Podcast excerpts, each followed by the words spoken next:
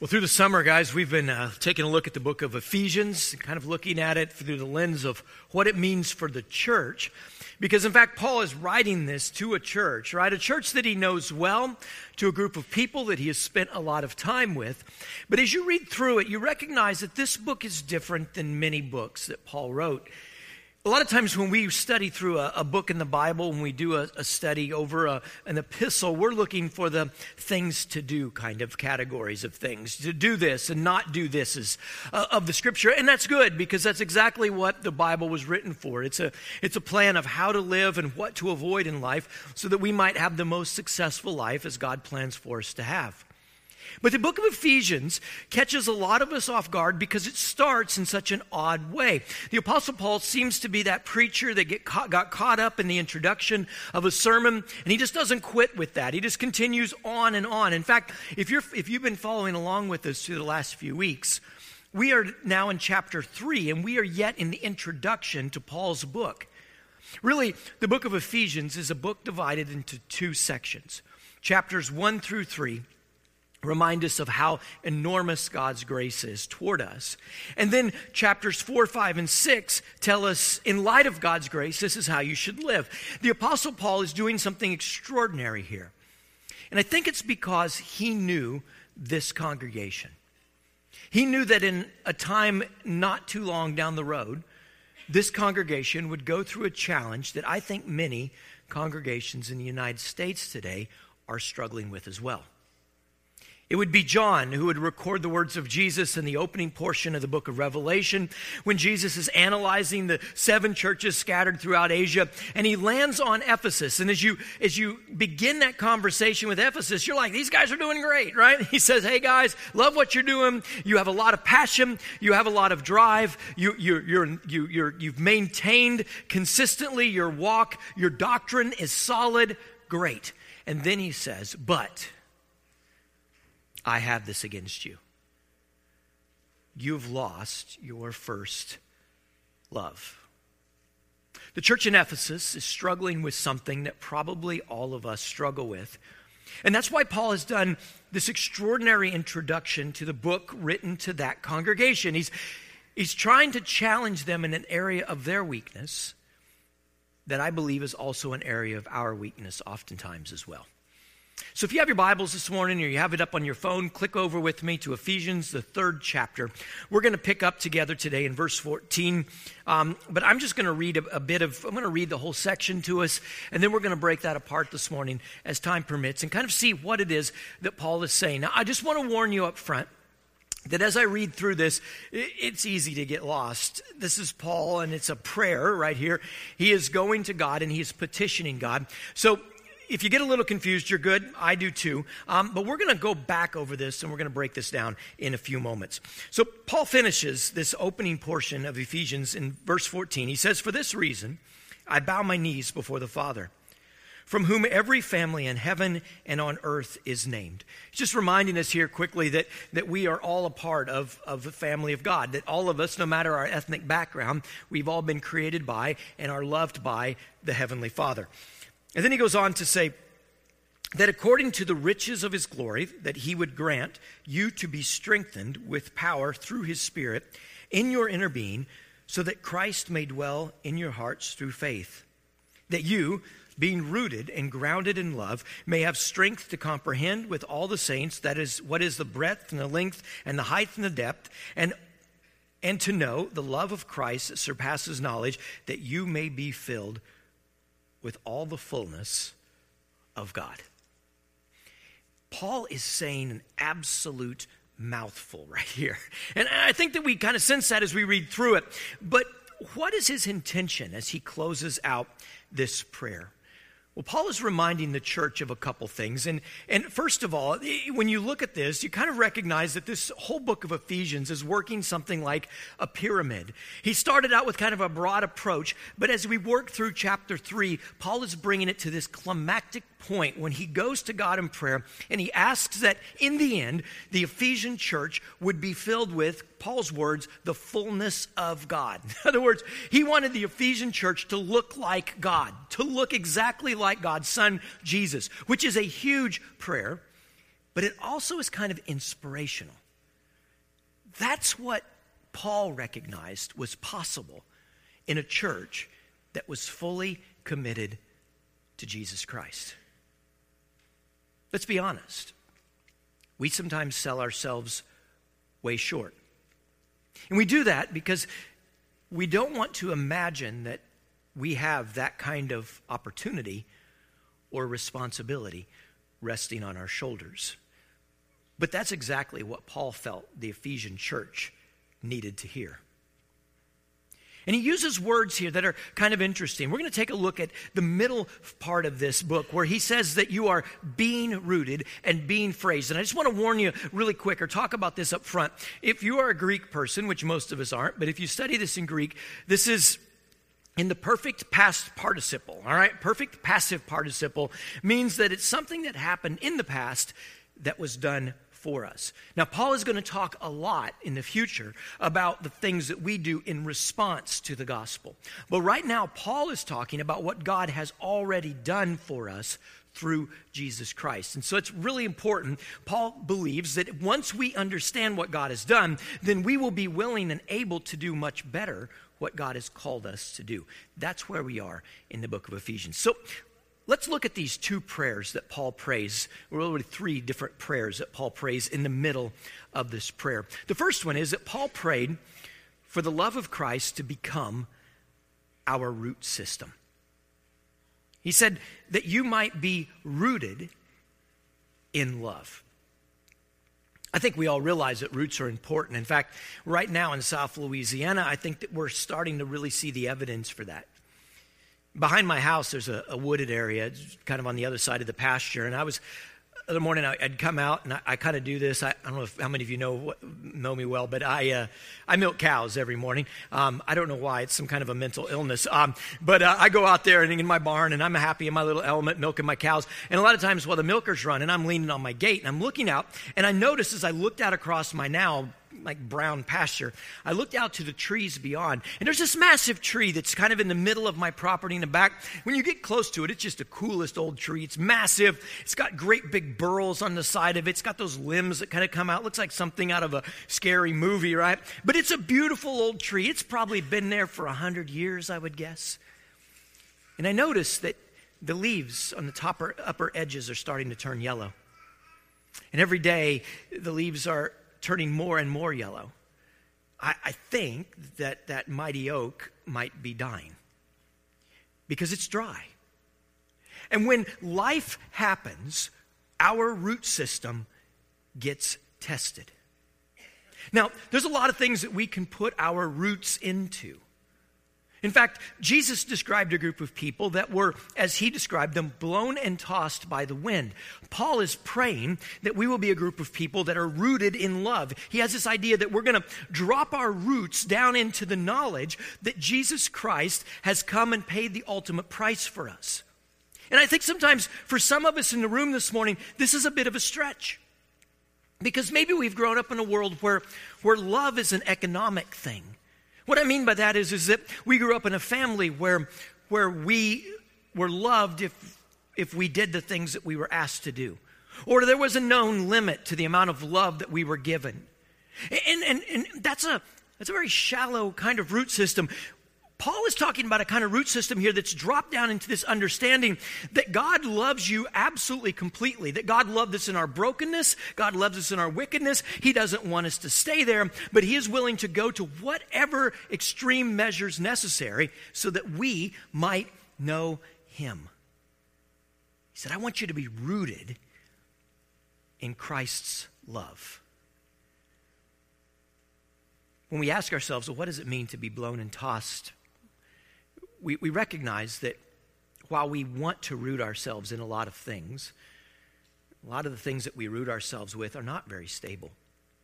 You might, you might find that perfect person that you want to spend the rest of your life with, a spouse that is a completion of who you are. And if you have found that, you are blessed. If you've known that in your life, you are blessed. That is a beautiful thing to have a, have a relationship with someone. God puts Adam in the garden and he said, It's not good that he's alone. I'm going to make him Eve. God created marriage. Those things are wonderful things. And it's wonderful to have that close personal connection with another person. But we dare not put our roots into that relationship entirely. Because sometimes people change. No fault of your own. They may decide that they no longer want to be a part of your life. Or sometimes God says it's time for your spouse to come home. And you're not ready to let go of them yet, and yet God says, no, it's the time. And if your root system is just in a relationship, you are left without any kind of foundation at all. Some people say, you know what, I'm, I'm going to put my roots in, into, into my job. I, I'm going to dedicate myself vocationally. I'm going to earn a lot of money. I'm going to create an empire, and that money will provide me protection and security. But you know, money is one of those things that I don't know how this works, but money just has a way of getting out on us, doesn't it? I went over to my neighbor's house the other day. My neighbor decided he's going to raise some rabbits in his backyard. So he just put a fence around his backyard and he put rabbits inside the fence. And if he had talked to me before that, I would have told him, there's no way you're keeping them rabbits in that fence. Rabbits can find their way out, right? And he has rabbits now in his yard. So if y'all want some rabbits, I, I can tell you where to go. Um, they're, um, he's trying to get them back in the fence now. But the thing is, money's kind of like rabbits in a fence. I mean, you have it in your pocket. Next thing you know, you're gone. I think we all know that. There's a lot of things that can happen to that nest egg that we've put our faith in, that we've put our roots into. Some of us say, you know what? You really can't trust anyone but yourself. I'm going to I'm going to trust myself. I know myself. I know my intentions. I know my abilities. I know my talents. I know my strengths. I'm going to be a driven person. I will accomplish and conquer the world. And that's great as long as everything stays going your way. But we don't own the breath in our lungs. We don't know tomorrow.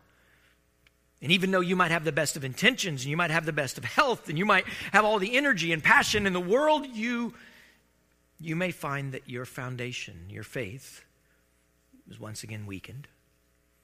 Paul recognized something that he's sharing with us this morning.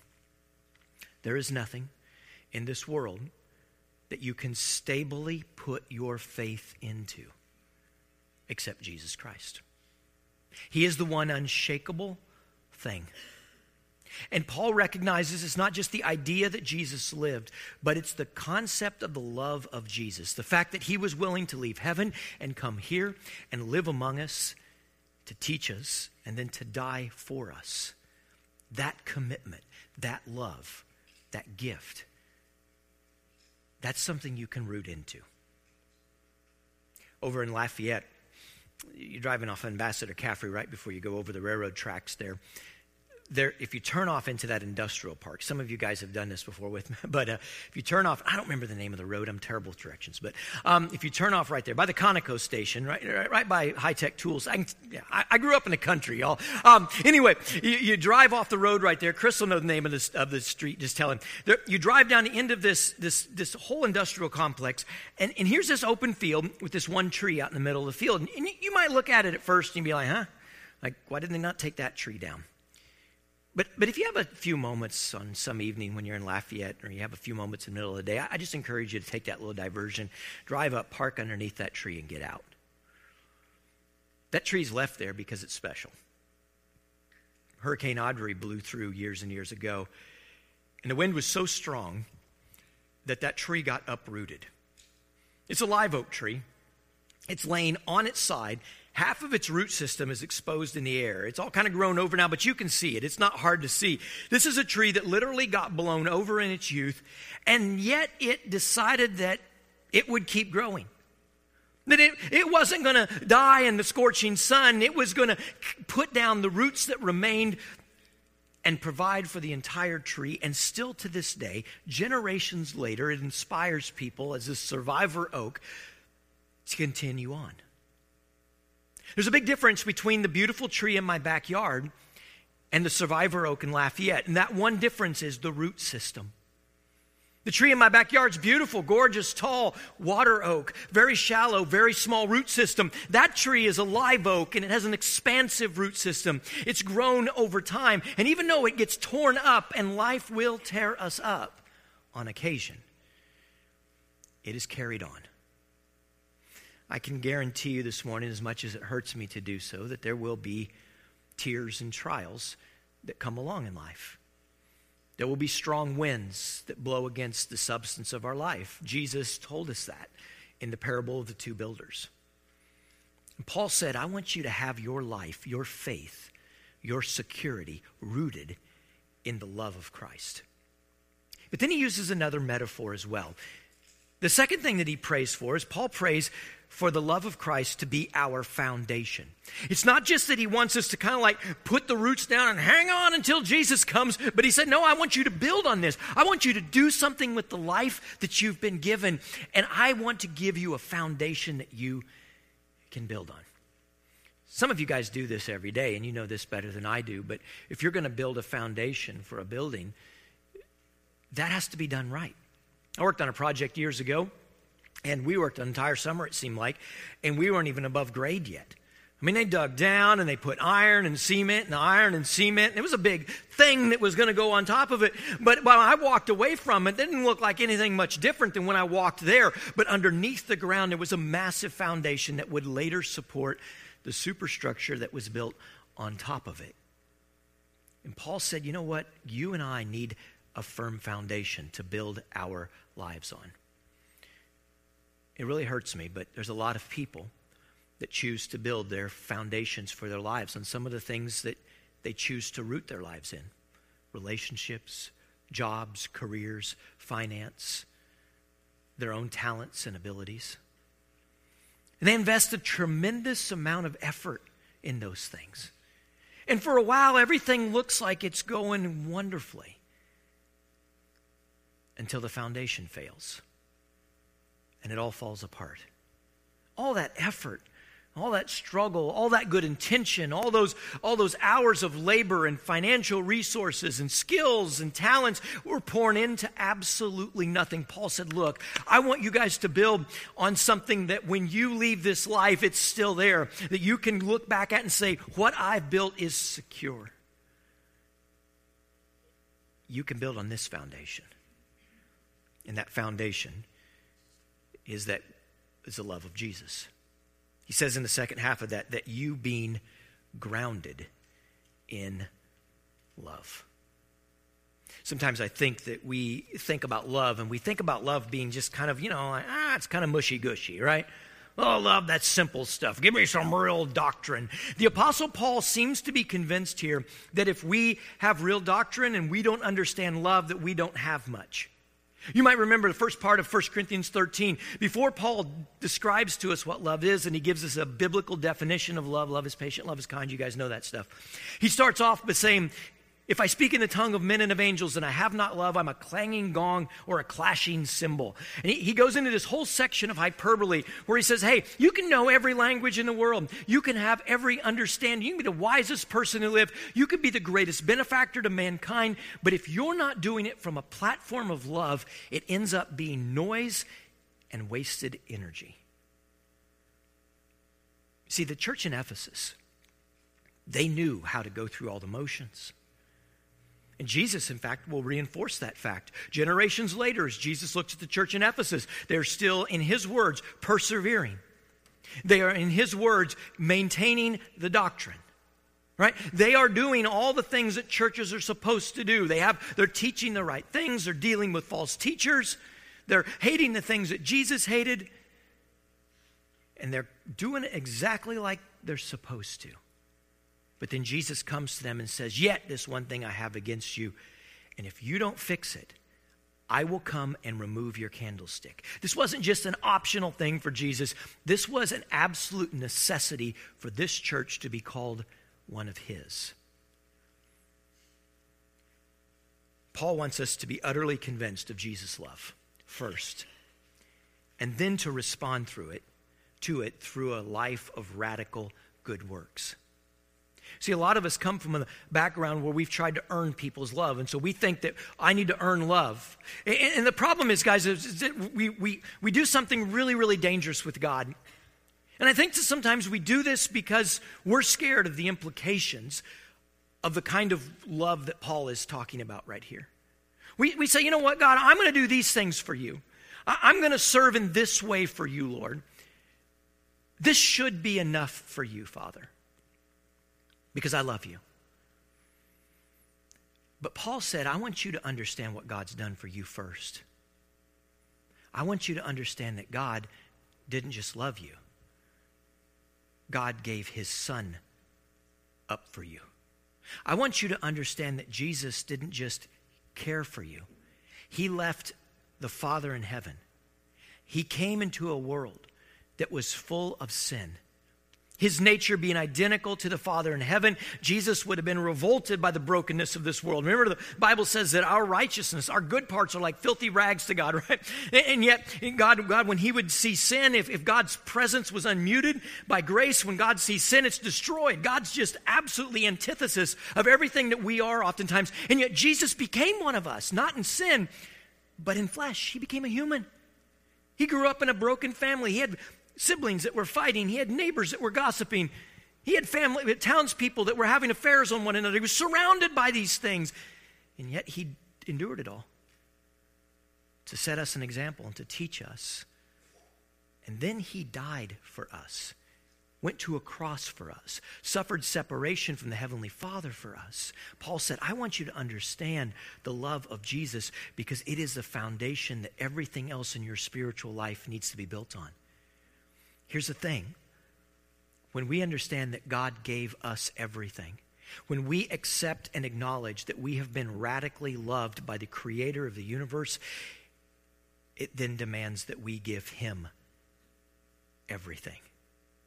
That's what scares most of us.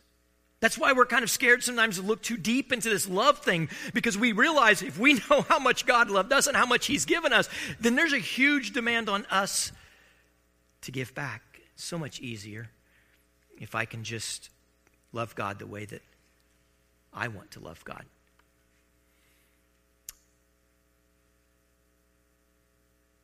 We often say the truth will set you free. And Jesus, in fact, himself said that in John 8, right? John 8 31, he said to the Jews who had believed in him, If you abide in my word, you are truly my disciples, and you will know the truth, and the truth will set you free. Guys, here's the thing we need to be set free from the myths that we have to earn the love of God. You can't, but it's yours. There's no way that we can be good enough to be loved by God. Several years ago, I went and sat at the bedside of a person whose life was nearing the end. They had served the Lord their entire life. And I asked him, I said, Is everything squared away with you and God? If, if, if you hear me come say that, that probably means that you're not going to be here for long. I'm um, just in case any of you guys know that. that but I think I have a responsibility to ask that question, right? I, I want to make sure if this person's about to go into eternity and there's something that's holding them back, let's talk about this. The person was quiet for a long time and they turned over in their hospital bed and they looked at me and they said, I hope I've done enough. Sorry to tell you guys this, but you're never going to do enough. You don't have to do enough. Jesus has done what has to be done. He has saved you already. Right? If you have been baptized into Christ, if you have been covered with his blood, he has, God has put his spirit within you. You are made alive with Christ. You are alive, once dead in your sins and transgressions, now alive in Christ. You don't have to do stuff. You get to do stuff because you were saved by a loving father. That's what Paul said. I want you to put your roots into that because Satan's going to blow against your house. He's going to try to strip you from that foundation. But if your roots are in the fact, God loves me more, you're never going to be pulled loose. I want to build your life on that because if you build your life on that, there's no way Satan is ever going to take away the good that your life can accomplish. But if we build it on anything else, the truth is, it can all be taken from us in a moment. Let's close where Paul closes his prayer. Because Paul finishes and he prays for us to have the strength to, in his words, comprehend the love of Christ. This is pretty powerful stuff right here. He said, I hope that you guys have the strength to comprehend the love of Christ. Sometimes we look at that and we wonder, what does he mean? Well, he kind of means what we just talked about a moment ago. He said, I pray that you have the strength to get it. I pray that you understand what it is that God has done for you so that you are willing to do what God has called you to do. See, the thing about Paul is, Paul was an adventurer. Paul was a guy who loved an adventure. You're not the kind of guy who says, hey, let's go out and get shipwrecked a couple times, take a few tours of the world with just a knapsack on our back, and if we get in prison, beat up along the way, or stoned, that's just part of the story. That was Paul, though. He, he, he was excited. He was driven. He was going to go. He might have been a little crazy, but God used him to do amazing things in the world, right? This was a guy who loved adventure, and Paul saw the ultimate adventure as the life fully devoted to God. He said, You know, that's a place where you can have the biggest adventure ever. He, he saw it as a fortress to be scaled, he saw it as a wilderness to be charted. He saw it in terms of like geographical things. He's, he, he goes on to say the, the breadth and the length and the height and the depth. And, and what did Paul mean by all that anyway? Well, he wanted us to get an understanding of the scale. For instance, he starts off and he says a breath. That just means the, the, the, the width of something, right? And, and Paul said, look, this gospel, what God has brought into the world, the love of Jesus is big enough that it's going to cover the whole world. Jesus sent us into the whole world, right? And you think about it today, right? No matter where you go in the world, there are Christians almost everywhere in the world. That is absolutely unbelievable when you think that this whole thing started with one guy who was born in a backwoods village in a little known place in the middle of Palestine 2,000 years ago. And yet, 2,000 years later, everyone in the world kind of knows who Jesus is, a little bit at least. Most people do. And most people have, at some point in their history, been affected by Christianity. That's pretty amazing. But Paul didn't stop there. He said, not only does this thing have a lot of breadth, but it has length. There's a lot of people maybe that, that might create such a sensation that the world around might know them, especially in our modern world. You know, like people like, I know that name. Like if you go anywhere in the world, a lot of people know the Beatles, right? They popped in on the world. They introduced the world to rock and roll. A lot of people knew about the Beatles. But the thing about, about those kinds of moments is while they may have a lot of width, they don't have much length. It doesn't take long until people forget about certain people and certain eras, and it just becomes history. Yet Paul said the love of God is not just wide, it's not just for everybody that all people might come to repentance, but it's also it's it's also long. It starts in the in the garden when God put Adam in the garden and it won't quit until Jesus comes again and the trumpet blast blows and we'll go on into eternity in the presence of the love of God. This is not just a moment in time. This is time.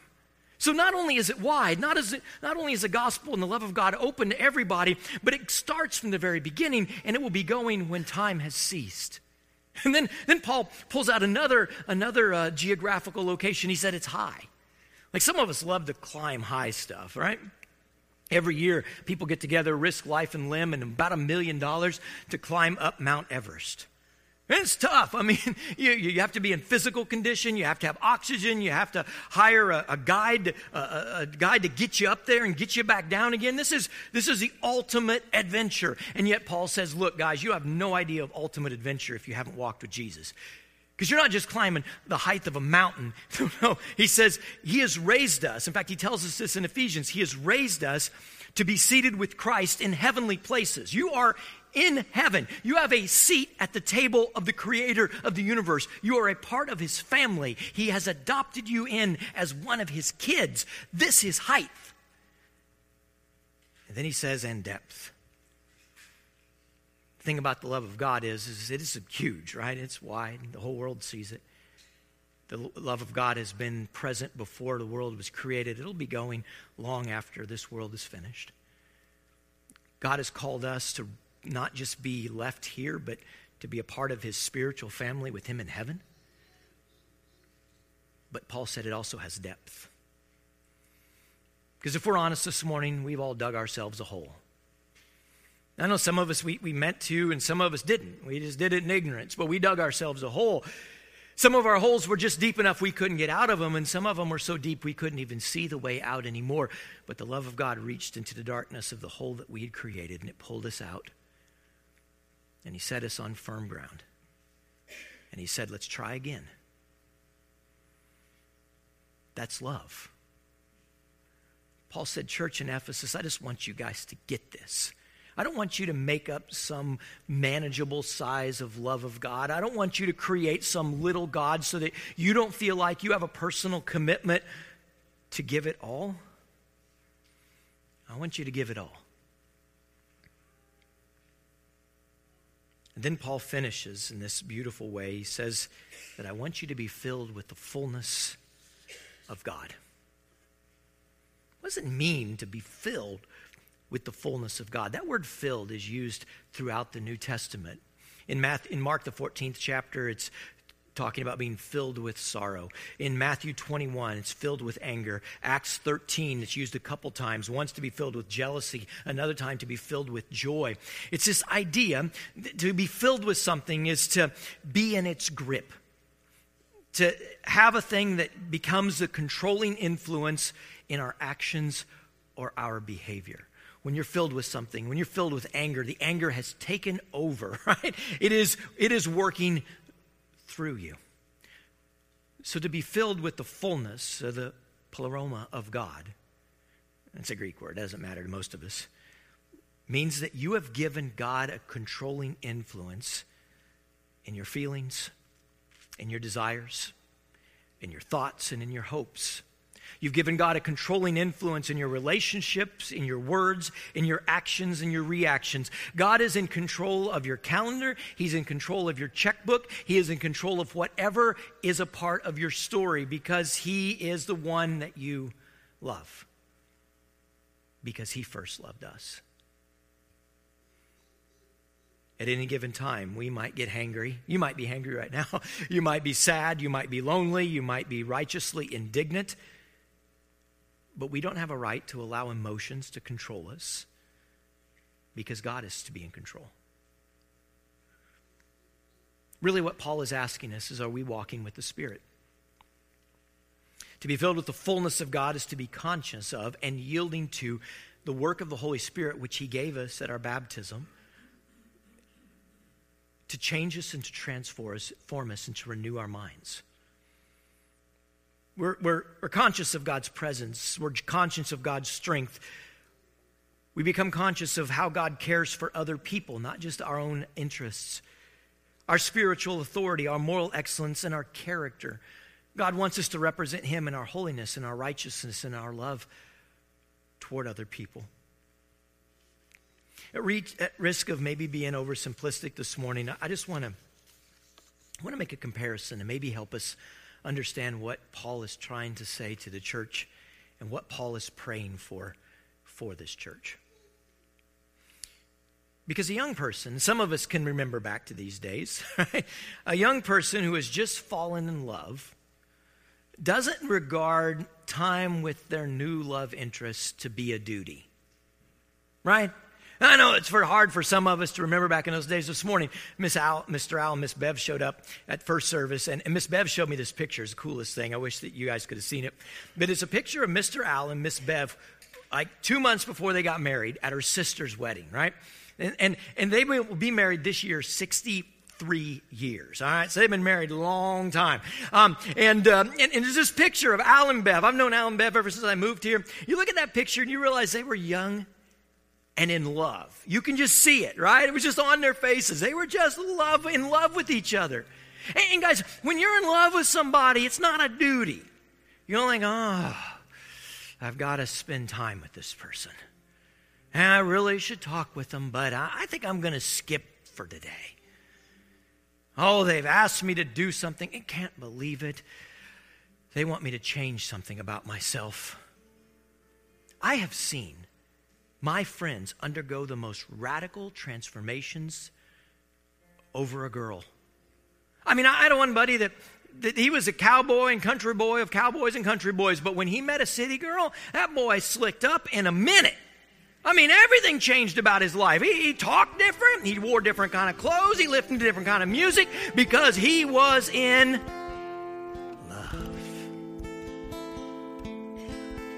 What did Jesus tell the church in Ephesus? Are doing a lot of stuff right. You're going through the motions. You're patiently enduring. You're persisting. You're doctrine is solid, but you've lost your love. And that's a problem. This morning, I just want to give an invitation if anyone's here and recognizes that their life is not where God wants it to be. If they've never had their sins washed away in the waters of baptism, they've never had an opportunity to be filled with the Holy Spirit to recognize what it is that God wants to do in our lives, let's not leave here today without taking care of that. Maybe you're here today and you made that decision years and years ago, but as we preach through this text, you recognize, you know what? Paul is talking a little bit to me. Because I've let my love cool off. I've become comfortable just going through the motions of what it means to follow Jesus. But I don't have that spirit and that heart about me anymore. Maybe you come and say, Hey, I just need a church family to pray for me. Or maybe as we stand together and we sing, maybe you just want to bow your head in place and say, God, help me to, to love you once more. Thing is, the beautiful thing is, is that Jesus said, Hey, consider the height from which you've fallen and repent. It's not like it's too late. They hadn't already lost their candlestick or their place. No, he just said, I want you to recognize that I want more. I want everything from you. And, and, and just get that right, and then we're all good. You can do that today. We're going to stand together this morning. We're going to sing. If you have a need of any kind, you know you can always come or catch one of us before we leave today.